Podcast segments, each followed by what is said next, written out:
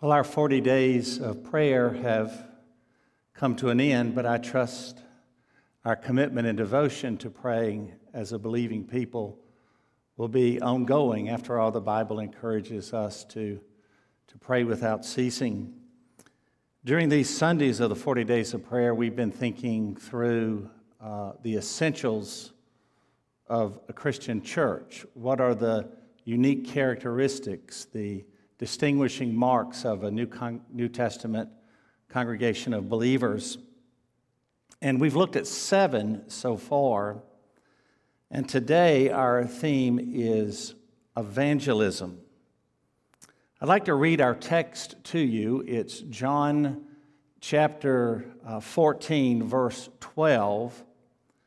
It does not use the word evangelism, nor does it speak of witnessing. And there is a little bit of complexity to the verse itself. But I think you'll see by the time we're finished thinking about this verse that it is, in fact, on evangelism, and it's a very encouraging verse as well. well let's read it John 14, verse 12. Very truly, I tell you, whoever believes in me will do the works I have been doing and they will do even greater things than these because I am going to the Father. Our Lord Jesus spoke this statement, this verse, this promise just hours before he would be arrested, put on trial, and eventually crucified. He spoke these words while he was in an upper room somewhere in the city of Jerusalem with his disciples. Starting with chapter 14 and ending in chapter 16, there is a very long list of promises, of which our text is simply one of those promises. When you read those chapters, what we sometimes call the upper room discourse, you hear Jesus saying that he goes to his Father's house to prepare a place for us a promise that will ultimately be fulfilled when we arrive in heaven someday and live before the face of our God. Another promise in the upper room discourse is that he promises to send us the Holy Spirit, whom he calls the Spirit of truth, and his purpose, his ministry among us, will be to guide us into all truth. There is also a promise that we will face difficulty and hatred Jesus says, If the world hated me, take courage, it will hate you also. But in the midst of that hatred, he promises us that he will give us his peace in the midst of trouble. There's also a promise in the 15th chapter of John's gospel where he says, If you abide in me or remain in me and I in you, you will bring forth much spiritual fruit to the glory of God the Father. Three times in the upper room, he says that if we pray in Jesus' name and in agreement with what Jesus' name represents, uh, he will answer us for the glory of God the Father and for the joy of the believer. There's even a verse in, in John 16, verse 8, where he says he will send the Holy Spirit, and the Holy Spirit will do his convicting work. In fact, he says the Holy Spirit will convict the unbelieving world of sin, righteousness, and judgment. Of sin, because the unbelieving world is guilty of it. Of righteousness, because the unbelieving world has none of it. And of judgment, because the unbelieving world deserves the divine justice of God. In other words, what he is essentially saying in that particular promise is that the Holy Spirit is involved in evangelism that He is the one who does the convicting work, and by the grace of God, He is also the one who does the converting work. The reason I list for you some of those promises, a litany of those promises, is because out of every promise in the upper room, John chapter 14, verse 12, is a staggering promise. You see, he, do, he doesn't simply say, uh, You will do the works that I once did while living in this world. That would be fine. But instead, what he says, you'll do greater works.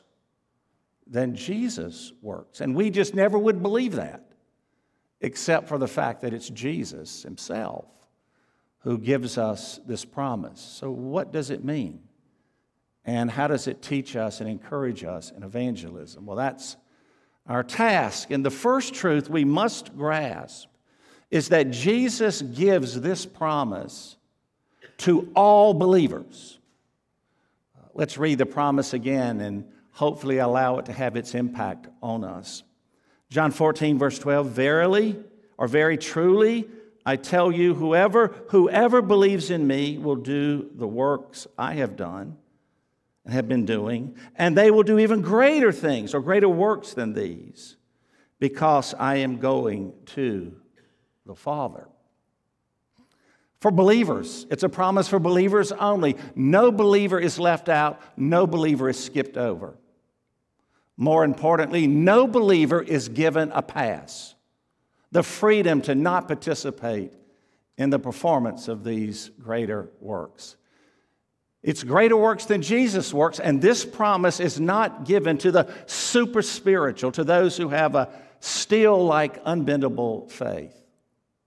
Nor is it only given just to those who are missionaries or elders or pastors or teachers and so on.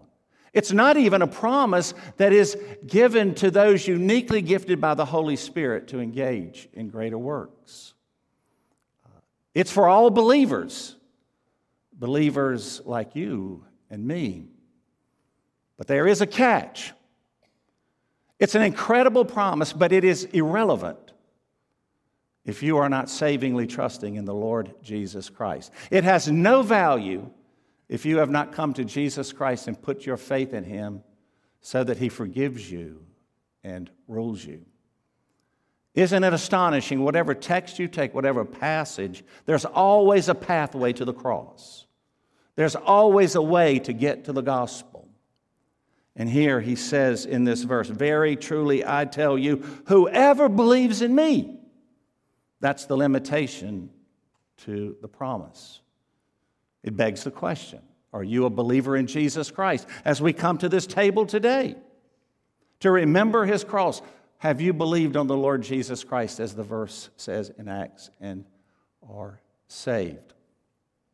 One of the most familiar verses in all of Scripture is John 3:16. For God so loved the world that he gave his one and only Son, that whoever believes in him shall not perish but have everlasting life.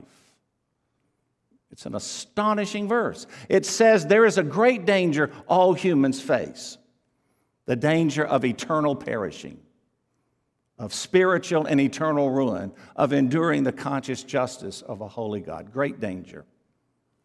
But there is the greatest of all possible gifts given out of the loving heart of God the Father, whereby He sends His Son Jesus into the world and He gives Him ultimately and finally on the cross, where Jesus becomes our legal and moral guilt, where He absorbs in Himself the wrath of a holy God. It's spent on Him, it's exhausted on Him, it's finished on Him so that we get the greatest of all certainties. Those who believe on him receive eternal life. You see, that's who the promise is for those who've believed, those who've been rescued from perishing, and those who possess life with God, both now and for all eternity. Are you a believer in the Lord Jesus Christ? Have you come to him and asked him for mercy? and He most certainly will give it to you instantaneously. It is a mercy that will completely eradicate uh, your legal guilt before God. And He will give it to you, wiping your slate clean, a forgiveness that will last forever. And then He turns right around and He says to you and to me who believe, You will do greater works than even Jesus works. It's a promise for Christians only. And that brings us to a second reality. Jesus promises that believers are able to do greater works. Now, to understand that, we have to consider what Jesus does not mean and what Jesus does mean. I'll go ahead and answer it for you. Jesus does not mean miracles. Jesus does mean evangelism. So let's think about what Jesus does not mean. He does not mean miracles. Let's read the verse again. Very truly, I tell you, whoever believes in me will do the works I have been doing, and they will do even greater things than these because I am going to the Father. Don't, don't misunderstand me. I believe with every fiber of my being that God still does sometimes healing miracles in our day. In fact, the New Testament, in at least two places, urges on us the necessity of praying for the sick, even asking God to heal. And in the wisdom of God, He sometimes does grant supernatural healing. But in no place in the New Testament are we promised that all believers will do greater miracles than the miracles of Jesus. And just think for a moment about what Jesus actually did. He cast out demons. He turned water into wine. He walked on water. He fed 5,000 people with a little boy's sack lunch. And on several occasions, Jesus actually raised people from the dead. When you put those kinds of miracles in view, uh, church history does not indicate that any believer, much less all believers, uh, are able to do these types of miracles. In fact, uh, John Piper puts it this way If you think Jesus means more miraculous, you will be hard put to walk on water, feed 5,000 with five loaves and two fish, and raising the dead. I don't know of any Christian who has ever lived inside or outside the New Testament who has ever done all these miracles, let alone something more miraculous, let alone everything Christians have done. These miracles are something more miraculous. It's kind of interesting if you decide to sum up the life of Jesus in terms of his miracles, you would have to say that his whole life was a blaze of miracles. And the reason is because of a crucial verse in John 21, verse 5. It's the very last verse of John's gospel, hence, it's the last verse of all four gospels. It reads Jesus did many other things as well. If every one of them were written down, I suppose that even the whole world would not have room for the books that would be written. Now, that is an incredible statement. It's saying that Jesus' life was a blaze of miracles, one miracle falling on the heels of another. And if you could compile them all, and he may be speaking hyperbolically, if you could compile them all, all the books in the world are not sufficient space to testify to the miracle working power of Jesus. But if you go to the book of Acts and you read it carefully, it is true that the apostles performed a lot of miracles in Acts. It is equally true that none of those miracles, or all of them added up, come anywhere close to being a blaze of miracles. Instead, what you see in the book of Acts is a blaze of conversions through the power of the Holy Spirit working in the lives of the apostles and working in the li- through the lives of the early Christians. So he, he doesn't mean uh, miracles. Well, what does Jesus mean? Well, the answer has to be evangelism. I take Jesus to mean the greater work that he was doing is to seek and to save the lost, to, to strive to fulfill the Great Commission, uh, to witness to people, to commit acts of evangelism. There's an interesting story in the Gospel of Luke, chapter uh, 10. Jesus gathers together a large group of those who were committed to following him. He tells us it was 72 in number. And he sends them on a missionary adventure. And he tells these uh, these disciples who are following him, all 72 of them, he gives the power to do miracles. And he tells them to preach the gospel of the kingdom of God. And they go out and they serve the Lord and they are met with great success. They are so thrilled and so filled with joy. When they rush back to Jesus, they say to Jesus, Hey, Jesus, even the demons submit to us by your name. And you would think that Jesus would rejoice also. Instead, he immediately issues an instruction. It's found in Luke chapter 10, verse 20. However, do not rejoice that the spirits submit to you, but rejoice that your names are written in heaven. That's critical that we understand this. Yes, you're able to perform miracles. Yes, the demons submit to you. But even that's not reason enough to rejoice. What you should rejoice is that when a human is saved, when a person comes to faith in Jesus, their names are written in heaven. That you should rejoice in. And the reason, of course, is because when God saves a sinner, when God wipes the person's slate clean, when they are forgiven and forgiven forever, when they become sons and daughters of grace, they can rejoice that their names are written in heaven because that is the greatest of all possible miracles. So, witnessing to people is the great work that we are called to do to advance the gospel.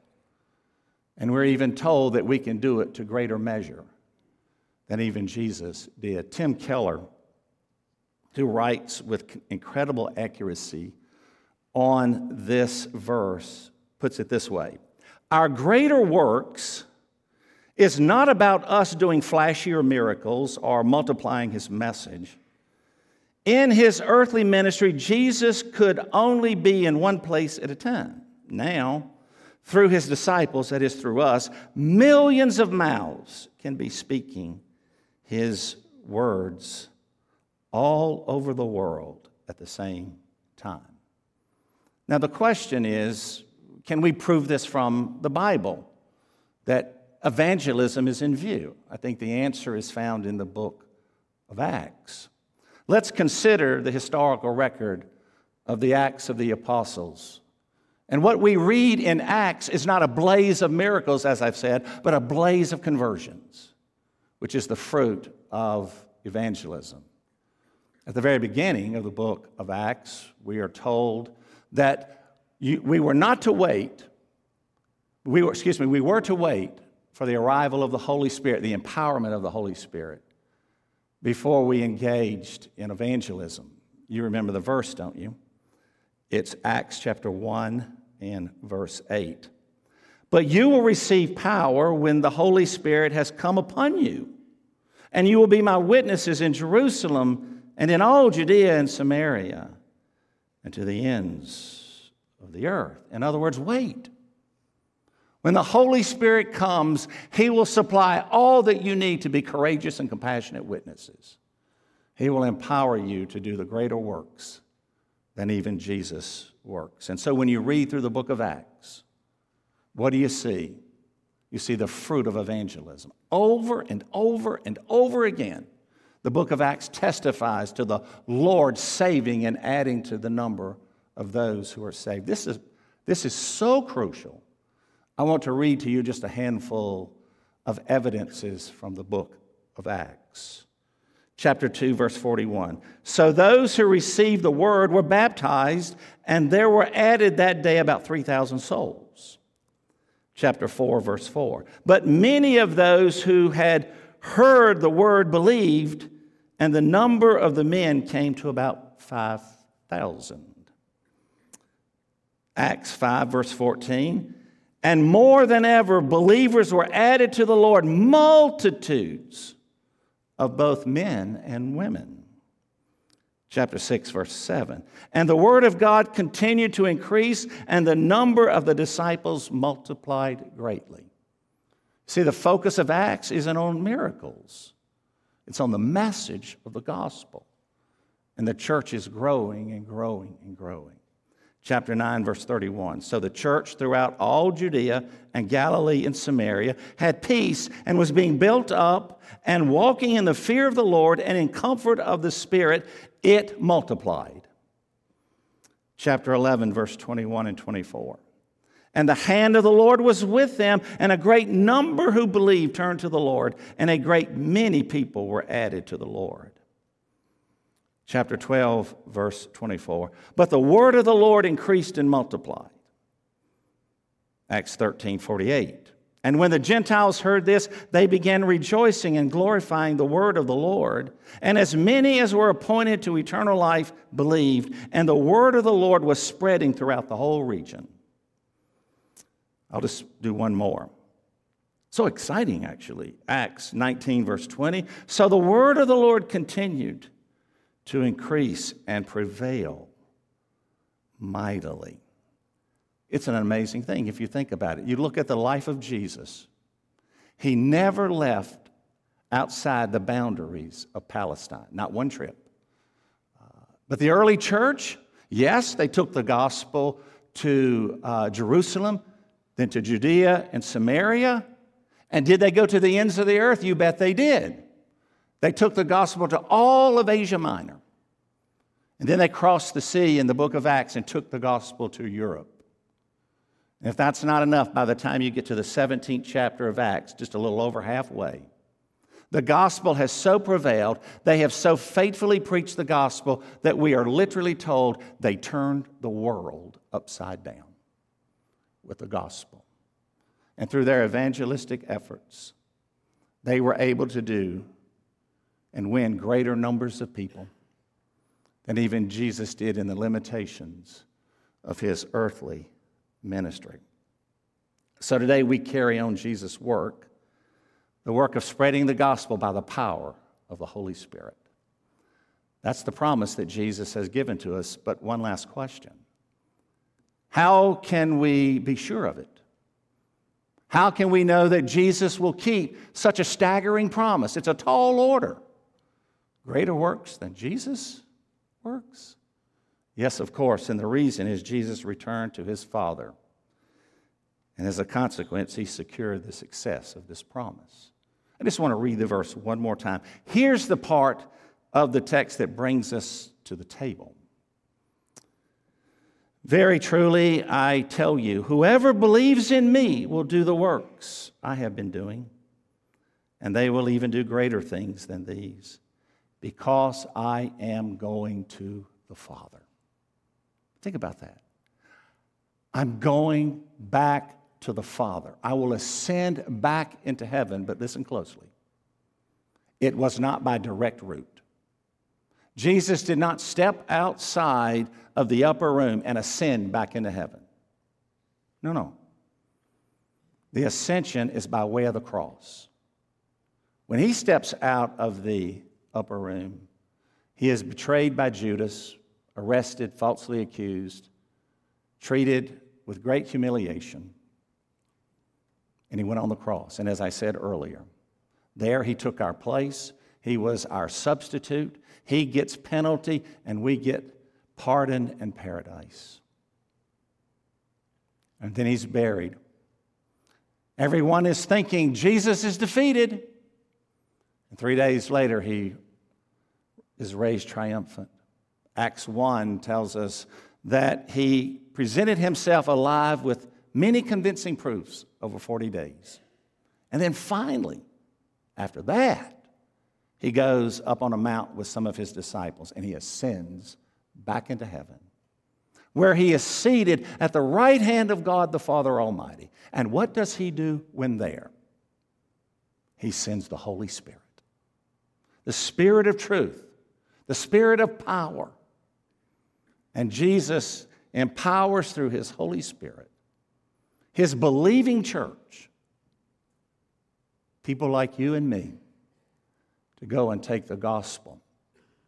And ever since that day, the day of His ascension, greater and greater and greater works have been done for the glory of Jesus. You know, in World War II, there was a church bombed in Berlin, and it was reduced to rubble. When they finally cleared all the rubble away, they discovered a statue of Christ, but the hands were missing. A sculptor said that he would fix it for free, but the leadership of the church decided to leave the statue as is, as a visual reminder to the church that we are to be the hands of Christ. And the hands of Jesus were used to wash the dirty feet of the disciples, that we're to be servants of one another. And that, of course, is true. We are the hands of Christ. We're also the voice of Christ. We voice the gospel. We live and we speak the gospel. And as we do this together with all the believers all over the world, thousands of voices, Keller is right, are speaking the gospel. And greater works than Jesus' works are being done for the glory of Jesus Christ by the power of the Holy Spirit. If you want an application as I close, I would suggest three words pray, obey, depend. Pray that God gives us opportunities to preach the gospel, that He sovereignly, that He providentially arranges moments that it's clear to us here's a chance for me to share the gospel. Pray against being afraid. Even Paul did that in Ephesians 6. Pray that I may proclaim it, he says, fearlessly as I ought. So pray for opportunity to witness and pray for courage and compassion when you do witness. Secondly, obey. Remember, no one is skipped over. No one gets a free pass not to participate. It's a promise to all believers, and it's also Him calling us to be a witnessing people. And finally, depend on the Holy Spirit to incline your heart to give you the want to, to empower you to live the gospel for the world's watching eyes, and to speak that gospel when He gives you an opportunity. We as a church, these essentials, we want to be a biblical people, a praying people, a worshiping and witnessing people, a missional people. And we want to be a people engaged in evangelism. For the glory of Jesus Christ and for our own personal assurance and encouragement, we should embrace this promise. Greater works than Jesus' works? Indeed. Let's pray together. Heavenly Father, we are so, so grateful for your faithfulness to us. We're so grateful that someone, and perhaps a chain of someone's, took the time to give us the gospel, to explain it to us. And your Holy Spirit convicted us and brought us to the moment of faith and conversion. We are so grateful for what Scripture calls so great a salvation. And because your eternal and holy Son is in heaven, at the right hand of God the Father, in session, in absolute authority, sending the Holy Spirit. Lord, make us a witnessing church. Make us a people who don't shun or skip over evangelism, but make us eager, eager uh, make us fearless, courageous, and compassionate, and help us to lead many to Jesus Christ who is our great Savior. Amen.